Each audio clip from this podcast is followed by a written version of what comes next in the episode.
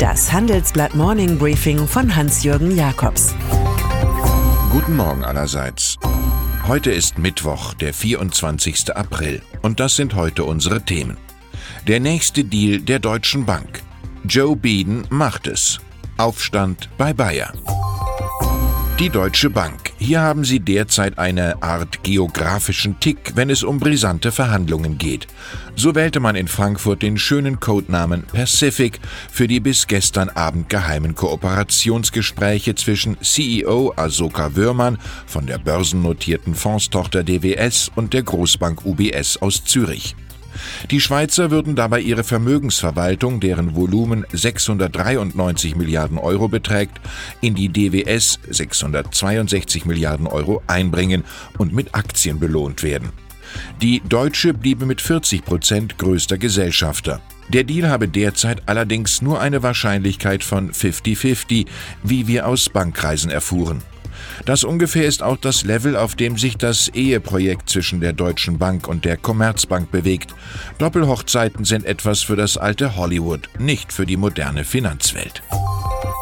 Joe Biden. Der 76-jährige frühere Vizepräsident zielt auf das Weiße Haus, also auf die Nachfolge des dort amtierenden 72-jährigen Immobiliennabob und Entertainers Donald Trump. Spätestens für den morgigen Donnerstag wird in Washington eine entsprechende Erklärung des Demokraten erwartet. Fragt sich nur, wie Biden an das nötige Budget kommt, um mit einer Kampagne als Middle Class Joe tatsächlich Mr. President zu werden.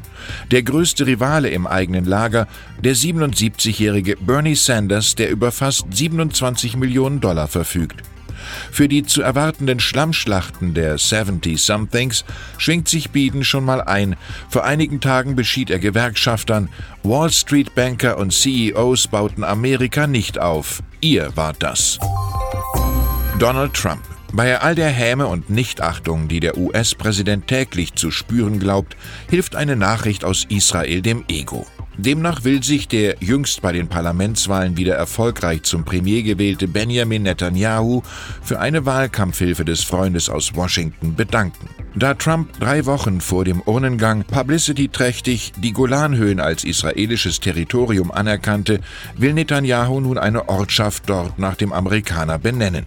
Trumptown wird Realität. Im pfälzischen Kaltstadt dagegen, von wo aus Trumps Großeltern einst in die USA auswanderten, kann der Mann aus dem Weißen Haus solche Ehrerbietung nicht erwarten. Hier ist man vom The Donald Rummel nur genervt.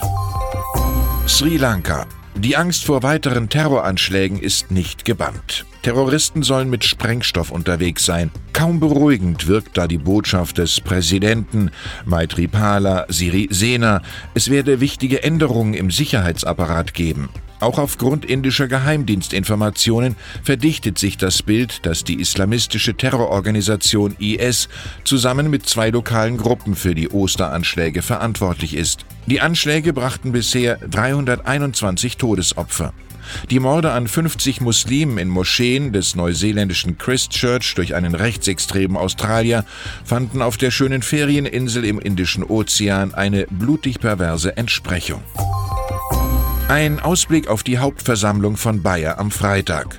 Wo früher Bienenzüchter gegen Pflanzenschutzmittel kämpften, wettern jetzt Investoren. Wo einst Biologie zu retten war, ist nun die Finanzökonomie bedroht. Und so könnten der Vorstand mit CEO Werner Baumann und der Aufsichtsrat mit Chef Werner Wenning in zwei Tagen herbe Abstimmungsflops erleiden. Unsere Titelstory zeigt, wie etliche Großfonds gegen ihre Entlastung für 2018 stimmen oder sich enthalten.